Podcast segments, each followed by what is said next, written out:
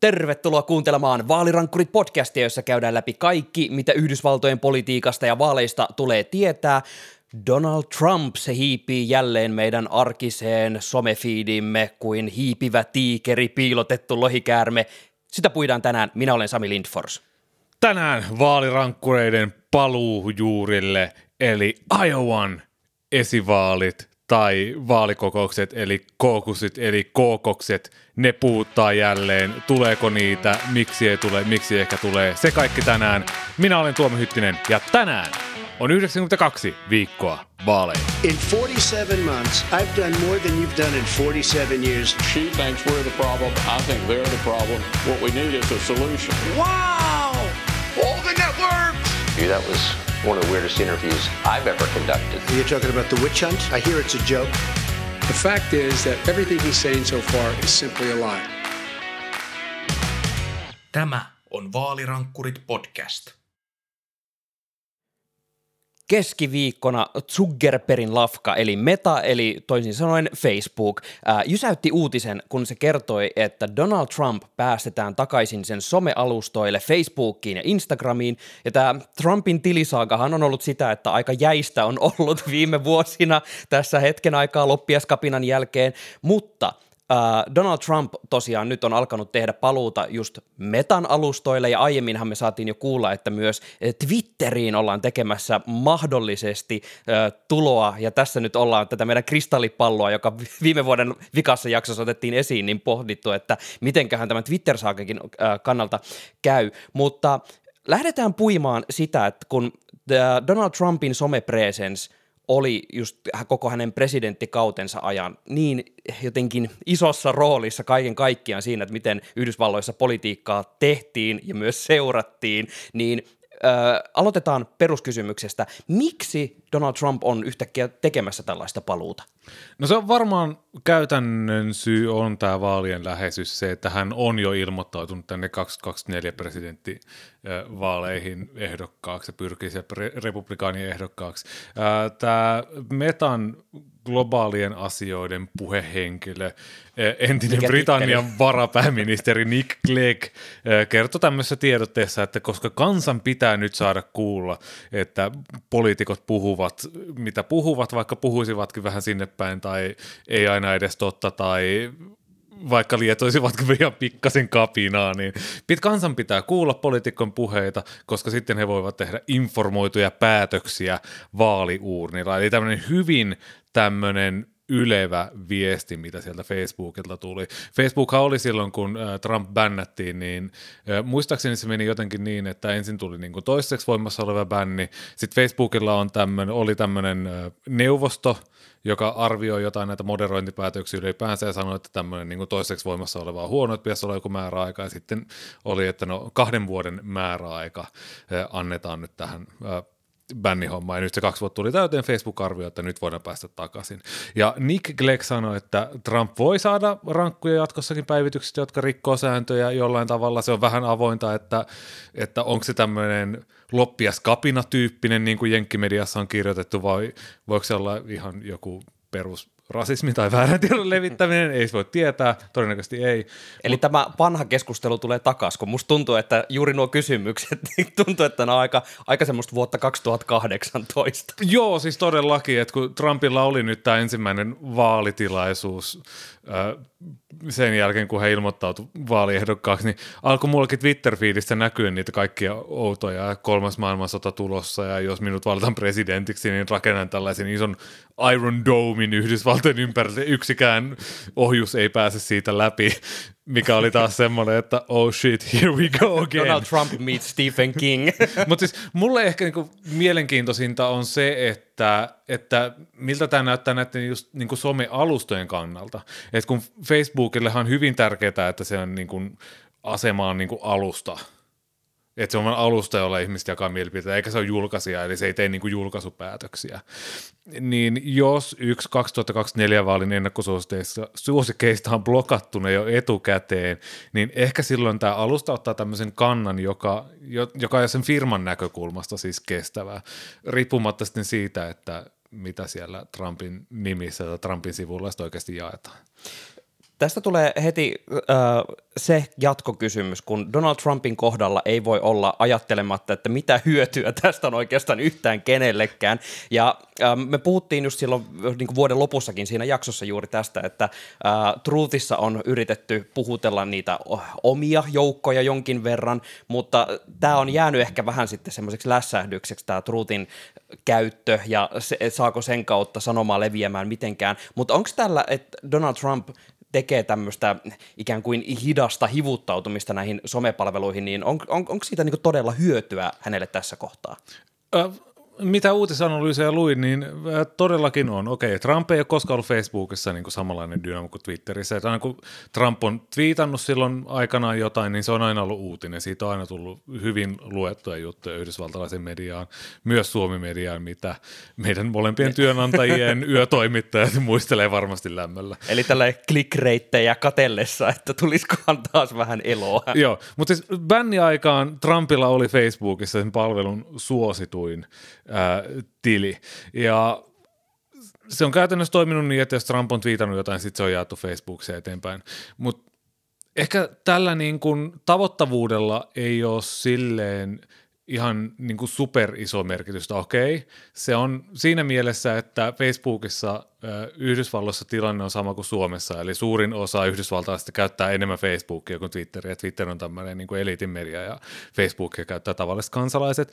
Että totta kai se sääntö niin kuin pätee, että hänellä on faktuaalisesti isompi yleisö niillä omilla julkaisuillaan kuin Twitterissä. Mutta sitten ö, semaforista, tästä ö, Ben Smithin uudesta medialafkasta luin tämmöisen mielenkiintoisen analyysin, että siellä on tosi paljon väliä Trumpin kampanja rahoituksen kannalta. Mm-hmm. Et kun hän pääsee sieltä suoraan Facebookin kautta ihmisiin käsiksi, ö, niin Facebookissa tavoittaa siis tämmöisiä tavallisia kansalaisia, jotka antaa pienlahjoituksia. Eli 46 prosenttia republikaanilahjoittajista käyttää Facebookia päivittäin. Ja kun ajatellaan, että republikaanipuolueella ei ole vaalirahoituksessa vaikeuksia saada niin kuin niiden isojen kohin veljesten rahoja ja sitten näitä niin kuin maailman rikkaimpien miesten, että he tukevat kyllä republikaanipuoluetta mielellään. Mutta se ongelma on just siitä, että miten saadaan niitä 5 dollarin, 10 dollarin, 20 dollarin, 50 dollarin tämmöisiä pienlahjoituksia ajatuksia.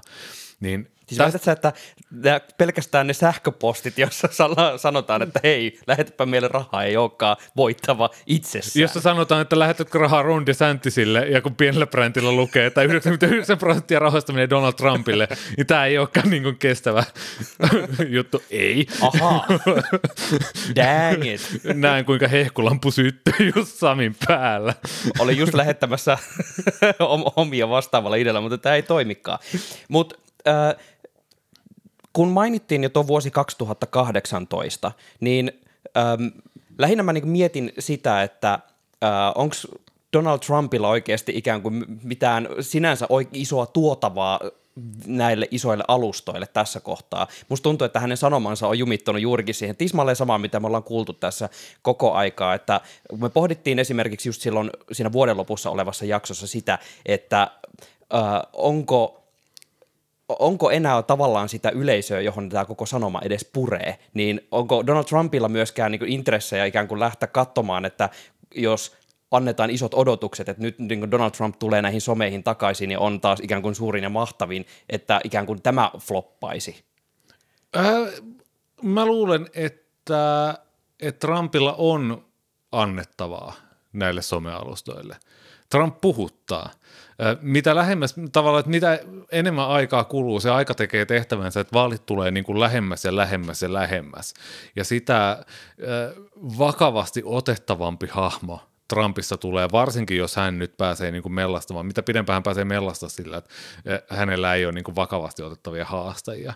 Ja sittenhän se vasta mielenkiintoiseksi muuttuu, jos niitä haastajia tulee tästä republikaanien esivaalikisasta, tulee tiukka. Niin silloin voi olla, että me nähdään paitsi nämä niin kuin ahneet somealustat, että Elon Musk on silleen, että jes, nyt Twitterissä on pöhinää, Zuckerberg on se, että jes, Facebookissa on pöhinää, mutta ehkä tämmöiset perinteiset mediatkin ää, alkaa ratsastaa sellaisella tietyllä niin kuin kaksintaistelulla, mitä sieltä mahdollisesti on tulossa. Että joko se tarina on se, että okei, Donald Trump tulee taas, varokaa kaikki, jaksammeko me tätä, ja ja se pöhinä tulee sieltä, tai sitten se on sitä, että tämä vanha keisari saa niin kuin uuden haastajan, ja ehkä Trumpin imperiumi tuhoutuu, tai jotain tämmöistä niin kuin isoa sieltä tulee. Et mä näen, että niin kuin Trump ei missään määrin tämmöinen niin kuin, niin kuin yhdentekevä tyyppi millään somealustalla. No, tämä on tota, päätelmä, jonka ostan ihan tota, kaikilla 20, 20 dollarin setelillä, mitä tota, taskuista löytyy.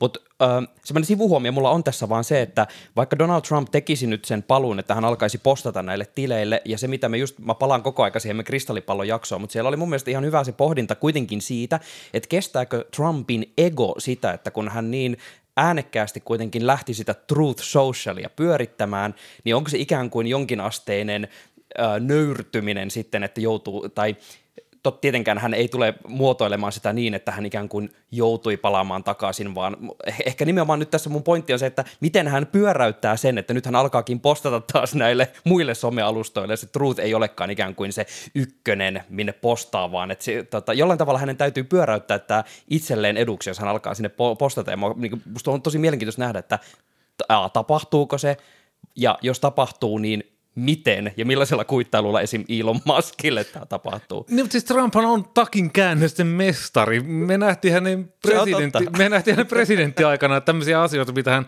ajaa täysin. Hän voi yhdessä yössä vaan päättää silleen, että en mä ikinä halunnutkaan tehdä noin, että nyt me tehdään näin. Tai että niin kuin, hän pystyy pyörtämään niin kuin ihan kaiken, mitä hän on tehnyt. Hän on Herran Jumala kärsinyt vararikoja, niin kuin kasinot ja yliopistot ja kaikki on niin kuin haudattu vaan sinne, mutta ei hän ole niitä jäänyt muistelemaan. Hän on vaan ollut silleen, että no eteenpäin. Jo, totta, ja varmaan jostain löytyy joku sopiva tyyppi, jonka syyksi pystyy laittamaan vaikka sen, että Truth Social ei pyöri nytkään halutulla tavalla, mutta hän on pistänyt sitten taas Twitterin ja Facebookin tai Metan taas äh, pyörimään, koska hän on niin hyvä bisnesmies.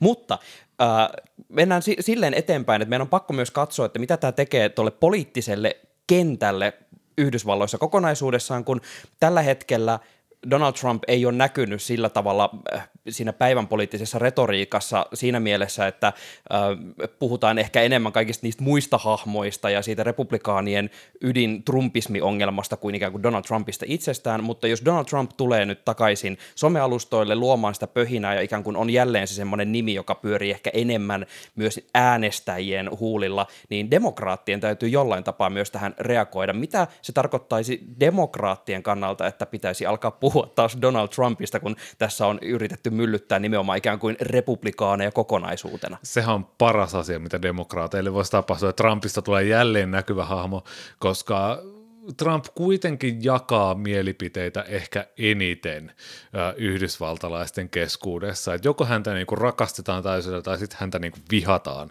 täysillä ja että hän ei olla niinku kyllästyneitä siihen neljän vuoteen, kun hän oli valkoistalossa ja tämä Trump Show tulee taas. Kyllä se on semmoinen lahja demokraateille, että voidaan taas ottaa ottaa silleen, että no niin, tässä on tämä paha oranssi mies ja niin kuin tiedetään jo, muistellaan jo, että mitä silloin saatiin ja nyt tiedetään, mitä taas tulee, jos äänestätte tämän valtaan. Republikaanipuolella sitten varmaan taas nähdään huvittavan paljon näitä ö, republikaani-eliittityyppejä, niin kuin Mitch McConnell, jotka on vaan silleen, en ole viettänyt aikaa somessa taaskaan vuosikausiin, en tiedä mistä puhutte, anteeksi, minun täytyy mennä. ja vuosi 2019 on täällä taas.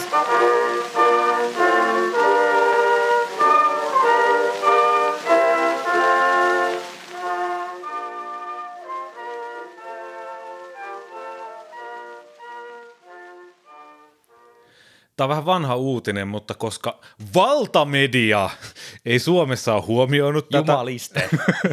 pitää tietysti vaalirankkureiden täyttää tämäkin aukko. Eli äh, demokraattien puoluekomitea DNC hyväksyi joulukuun alussa uuden aikataulun presidenttiehdokkaiden esivaalille äh, vuoden päähän 2024. Breaking news, everyone.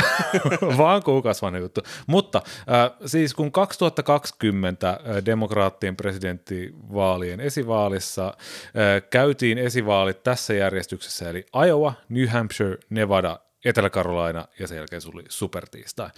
Niin nyt täksi uudeksi järjestyksessä haluttaisiin seuraava, että olisi Etelä-Carolina, New Hampshire, Nevada, Georgia, Michigan ja supertiistai.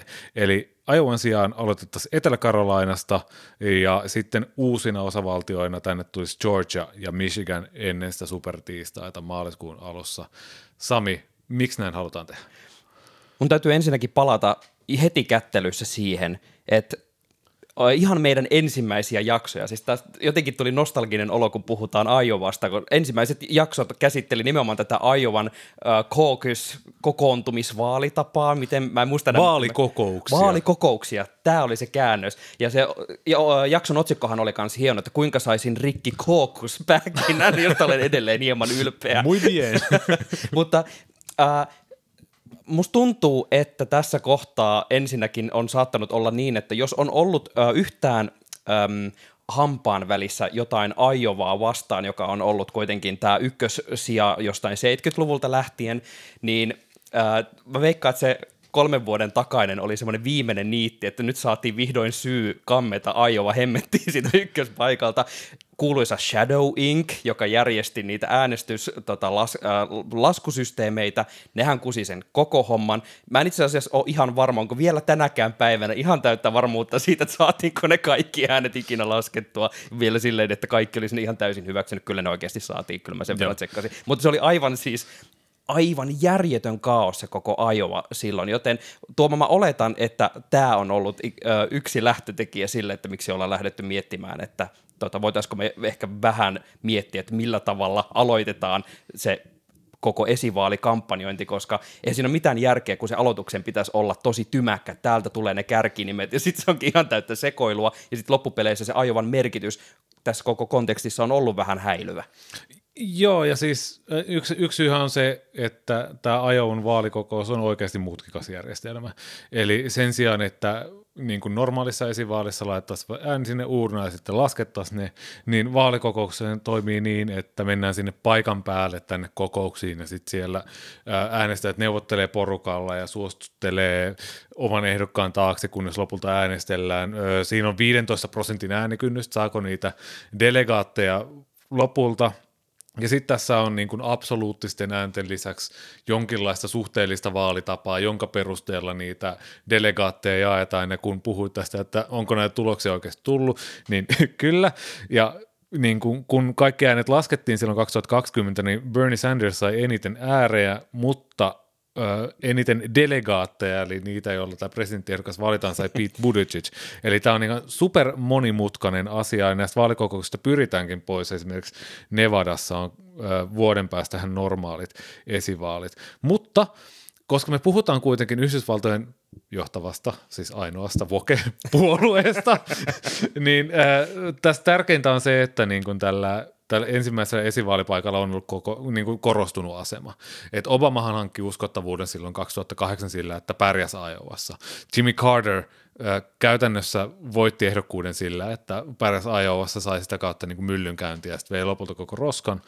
Mutta siis se ei ole niin kuin kovinkaan edustava demokraattipuolueen jäsenistön suhteen. Eli 51 äänestysalueesta niin Iowa on siellä 42, että se on hyvin valkoinen, hyvin äh, maatalous, taustainen tämmöinen. Se on vähän tämmöinen mini-pohjoismaa, tota, su- Joo, iso osa kyllä. väestöstä jotain tällaista saksalaista ja pohjoismaista tota, sukua, ja hy- hyvin valkoinen, hyvin kristillinen, semmoinen, että se ei millään tavalla edusta sitä kokonaisuutta, mitä Yhdysvallat oikeasti on. Ja kun ne esivaalit toimii niin, että jos sieltä ensimmäisestä osavaltiosta saa sen momentumin, se kertoo siitä, että okei, tällä tämä tyyppi voi voittaa, tästä saa uskottavuus, sillä saa rahaa, sillä saa mediatilaa, sillä saa vaikka mitä. Että itse jos tämmöinen ylikorostunut valkoinen väestö pääsee vaikuttamaan demokraattien presidenttiehdokas kisaan tällä tavalla, niin kyllä mä ymmärrän, että siitä ollaan käärmeissä. Mun mielestä tässä on mielenkiintoinen käänne kuitenkin sitten se, että kun tässä nyt on tosiaan päätetty, että otetaan kärkeen sitten Etelä-Karolaina, mutta sehän ei ole sekään mitenkään järin monimuotoinen ja edustava samalla tavalla kuin voisi ajatella näitä isompia osavaltioita. Vielä vähemmän edustava kuin Iowa itse asiassa. Vielä vähemmän, aivan. Mutta mikä, mikä siinä on pointtina, että juuri Etelä-Karolaina on sinne haluttu nyt sitten kärkipaikalle, eli tavallaan lasketaan sitä edustavuusrankingia. No yksi on sitten varmaankin se, että, että heitelläänkö tässä sitten palloa sitten toiseen suuntaan, että kun demokraattiäänestäjät on Etelä-Karolainassa pääosin sitten äh, mustaa väestöä, niin ehkä tässä on sitten vähän semmoinen äh, tämmöinen bubbling under, tämmöinen, että annetaan nyt sitten niin kuin, tälle toiselle puolelle myös tämmöinen niin kuin keulakuva asema tässä näin, ja paljon mukavampihan se on tammikuussa kampanjoida Etelä-Karolainassa, kun sitten mennä sinne Iowa State Fairiin. Totta kai tässä on sitten sekin, että Bidenhan silloin kolme vuotta sitten varmisti tämän ehdokkuutesta. Ei varmistanut, mutta niin kuin sai uskottavuutensa takaisin ehdokkaana voittamalla Etelä-Karolaina. Kyllä politiko esimerkiksi otsikoista, silloin mä kaivoin just niitä vanhoja otsikoita, että kyllä siinä puhuttiin, että sana crucial oli niin tosi monissa otsikoissa läsnä, että, tämä, että sieltä Etelä-Karolainasta saatiin just tältä äh, mustien demokraattijohtajalta Jim Clyburnilta tämä suositus sitten loppujen lopulta just ennen sitä Etelä-Karolainan esivaalia, niin sillä oli iso merkitys sille Bidenin koko koko kampanjalle ja sillä, että saatiin se demokraattien niin mustat äänestäjät ja no, demokraattien tota mustien ikään kuin hyväksyntä sille, että nyt tehdään semmoista politiikkaa, että tämä hyö, niin kuin, äh, lähdetään vähän pois siitä, että valko, valkoiset saa siellä ensin päättää, mitä tehdään. Tämä oli itse aika fun fact, että mä luin äh, Des Moines rekisteristä, eli Aiovan tota, päälehdestä aika tulenkatkuista tota, tekstiä, missä äh, uuti, kun uutisoitiin tästä, että Aiova on nyt kammettu pois.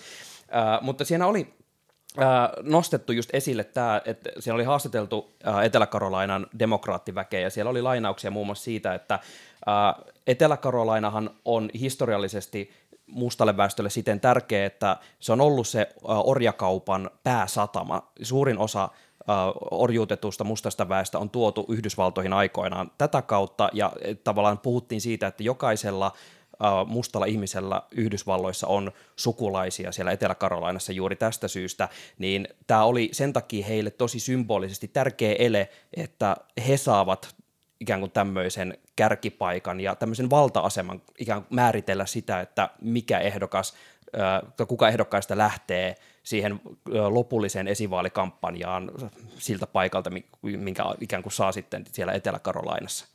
Joo, tässä on tietysti sitten ongelmia. Ei kai, Yhdysvaltojen järjestelmässä ongelmia voi olla. Tuomo, mitä sinä horiset? Siis demokraattien puoluekokoushan ei päätä, että milloin nämä esivaalit järjestetään, vaan se on oikeasti osavaltion asia.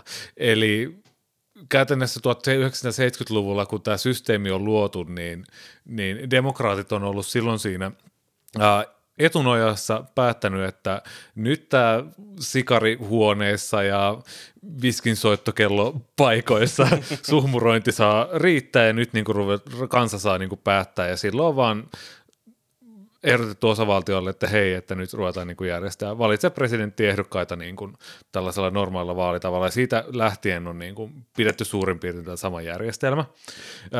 Mutta se on kuitenkin ollut osavaltioiden asia, että osavaltiot on keskenään päättänyt se, että no miten tämä homma nyt niin kuin hoidetaan.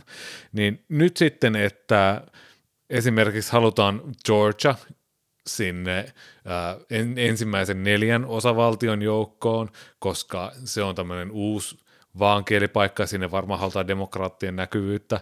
Ja Georgia kuitenkin hallitsee republikaanit siellä paikallistasolla, niin kiinnostaako mm. heitä sitten ruveta järjestää tämmöisiä ylimääräisiä esivaaleja. Republikaanit on kuitenkin jo ilmoittanut, että, että tämä vanha nelikko on siinä ennen supertiistaita kuitenkin, ja sitten Georgia on siellä paikoilla ynnä muut. Niin tämä Trumpin arkkivihollinen, tämä vaaliasioista hoitava virkamies Brad Raffensperger on jo ilmoittanut, että sori, ei paljon kiinnostele, että meillä on jo vaalipäivä, että katsotaanko jotain muuta. Äh, kuitenkin siis se on osavaltioiden kannalta ihan niin kuin järkeen käypää, että se on se niin kuin halvempaa järjestää molempien puolueiden esivaalit samana päivänä, että voidaan käydä tyyliin samoilla äänestyspaikoilla samoilla virkailijoilla kuin järjestää sitten kahtena eri päivänä näitä esivaaleja. Tämä on mun mielestä mie- mielenkiintoista, just kun luin sitä varsin tulenkatkoista tekstiä sieltä Des Moines rekisteristä, jossa ajovalainen demokraattivaikuttaja rupesi uhkailemaan just sillä, että voiko osavaltioita kukaan tälleen pakottaa just tekemään mitään. Tämä on ihan täysin perustuslain vastaista. Siellä oli tota, nostettu jo uh, vanha kunnon skotus esiin, että kyllä tämä menee niinku aivan överiksi, överiksi tällainen. Mutta uh, voiko tästä ikään kuin tällä logiikalla, kun äh, DNC haluaa, että siellä, niin kuin, mä en tiedä voiko sanoa, että päättää, koska just osavaltiot on lopulta ne, jotka päättää, mutta DNC on silleen, että te muuten meette nyt tällä, mutta mikä se on se ikään kuin sanktio, mikä tästä voi tulla, jos ei noudata DNCn tahtoa, vaan menee ikään kuin tämä perustuslakikortti edellä. Niin, siis tässä on mielenkiintoinen dynamiikka. Siis se, että, että tavallaan se on osavaltioiden asia, että milloin ne esivaalit järjestää, mutta sitten taas onhan se nyt puolueen asia, että mil, miten ne valitsee Herran Jumala oman organisaationsa presidenttiehdokkaan. Et, et, et se, et, ei se nyt ole niinku tämmöinen, tiedätkö, suoraan tämmöinen, niinku, että osavaltiot päättää, vaan niinku, kyllähän puolue saa ne vaikka niinku, päättää vaikka tiedätkö, heittää sata nimeä hattuun ja sitten vetää sieltä jonkun nimen. tehdä, sa- sa- tehdä South Parkit, eli katkaista kanalta pää, heittää se niin semmoiselle areenalle, jossa on semmoisia laattoja, missä on vaikka ehdokkaiden nimet, ja sitten se lopulta, mihin se kupsataan, niin saa kaikki delegaatit. kai näin saa tehdä. How to piss päättää. off everyone. Niin. Mutta siis käytännössä. käytännössä siis äh, kuitenkin äh, demokraattipuolue voi päättää, että hei, te kapinoiva osavaltio, niin kuin esimerkiksi Iowa ja New Hampshireissa ollaan kansoltu happamana tästä muutoksesta, koska nämä on nämä top 2 osavaltiota, niin on sanottu, että jos te nyt oikeasti niin kuin kapinoitte, niin sitten voidaan tehdä niin, että pitäkää se esivaalinne, mutta me ei lasketa näitä teidän lähettämiä delegaatteja tässä presidenttikisassa. että se on silleen, että pitäkää vaan esivaalit, mutta ne on sitten vähän niin kuin turhaan pidetty. aivan aivoja nyrjäyttävä systeemi. Eli käytännössä osavaltio saa päättää, mutta sitten kuitenkin ää, puolue pystyy tälleen sanktioimaan, eli just se, että tätä, kuka tässä nyt oikein komentaa ja ketä. Ja sitten mä luin vielä tuosta Demoin rekisteristä juuri, että myös ö, ehdokkaille, jos he lähtevät kampanjoimaan siinä oman osavaltionsa, tai tätä kyseisen osavaltion, ö, tai kampanjoimaan kyseisessä osavaltiossa tämmöisen aikaikkunan ulkopuolella, niin tästä tulee myös sanktio äh, sitten siitä, että miten paljon delegaatteja voi lopulta sitten saada niin kuin sekä siellä osavaltiossa että juuri sitten puoluekokouksessa. Että siellä on niin kuin demokraattipuolue, se niin kuin varsinainen tiedätkö, ydinkoneisto, ne virkahenkilöt siellä jossain puoluetoimiston ytimessä, niin mä näen kuinka siellä on terotettu hampaat ja sille nyt ottaa puolue haltuun tämän meijemin. Ja siis jos haluaa lähteä tavallaan heittelemään salaliittoteorioita, ja miksi emme haluaisi... Miksi emme näin tekisi? Niin 2024 voisi olla tosi otollinen tälle uudistukselle, koska jos Joe Biden lähtee ehdokkaaksi, niin eihän hälle nyt oikeasti tule ketään varten otettavia haastajia. Tämä koko esivaaliprosessi voi olla vähän niin kuin se Trumpin oli silloin kolme vuotta sitten, vaan tämmöinen niin kuin läpihuutojuttu, että kaikki menee Bidenin taakse ja tästä sitten kaikki tietää. Sitten vaan jänni, me vaan jännitetään täällä näin sitä, että kuka sieltä republikaanipuoliskolta tulee vastaan. Niin saa nähdä, onko tällä niin kuin kapinoinnilla ja tällainen niin kuin mitään väliä sille, että jahas meitä, meidän delegaatteja ei laskettukaan tähän näin, niin Voi nyt Joe itku. Biden voitti vain 400 nolla.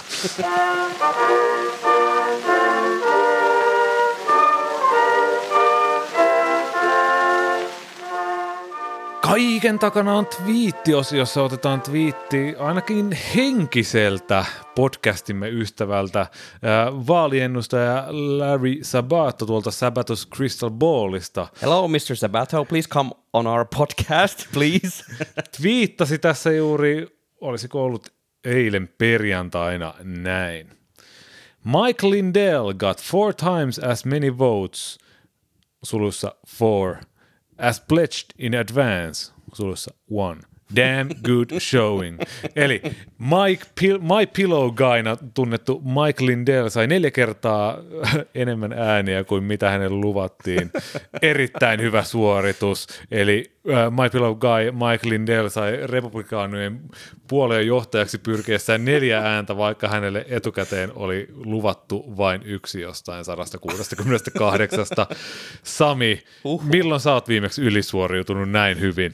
Musta tuntuu, että ainakin näissä podcast-äänityksissä nousu johdettava ainakin 300 prosenttia itsellänikin. Mutta mun täytyy sanoa, että kun mä näin tämän twiitin, niin tämä on taas jälleen muistutus siitä, että minkä takia jos meinaa olla jossain äänestyshommissa mukana, niin on tärkeää äänestää jotain akuankkaa tai mikkihiirtä, koska sä äänestät ihan oikea olemassa oleva henkilö, niin jos käy ihan katastrofaalinen tilanne, niin siitä tulee se johtaja.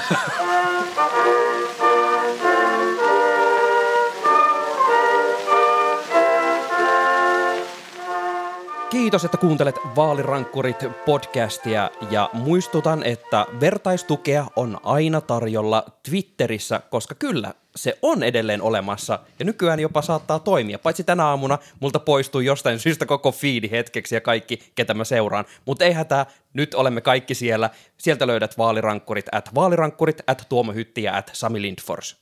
Jos siellä puoluejohdossa tosiaan haluat äänestää jompaa kumpaa meistä, niin minun viestisi sinulle on, että älä. Ei kannata. Sen sijaan kannattaa kertoa heillekin puoluejohdossa vaalirankkureista. Me olemme erinomaisessa kuunneltavaa ja tulemme säännöllisesti aina siihen asti, kunnes Pete Buttigieg on valittu presidentiksi. Mut, 2024. Vaalirankkurit palaa taas pari viikon päästä nyt. Moi moi!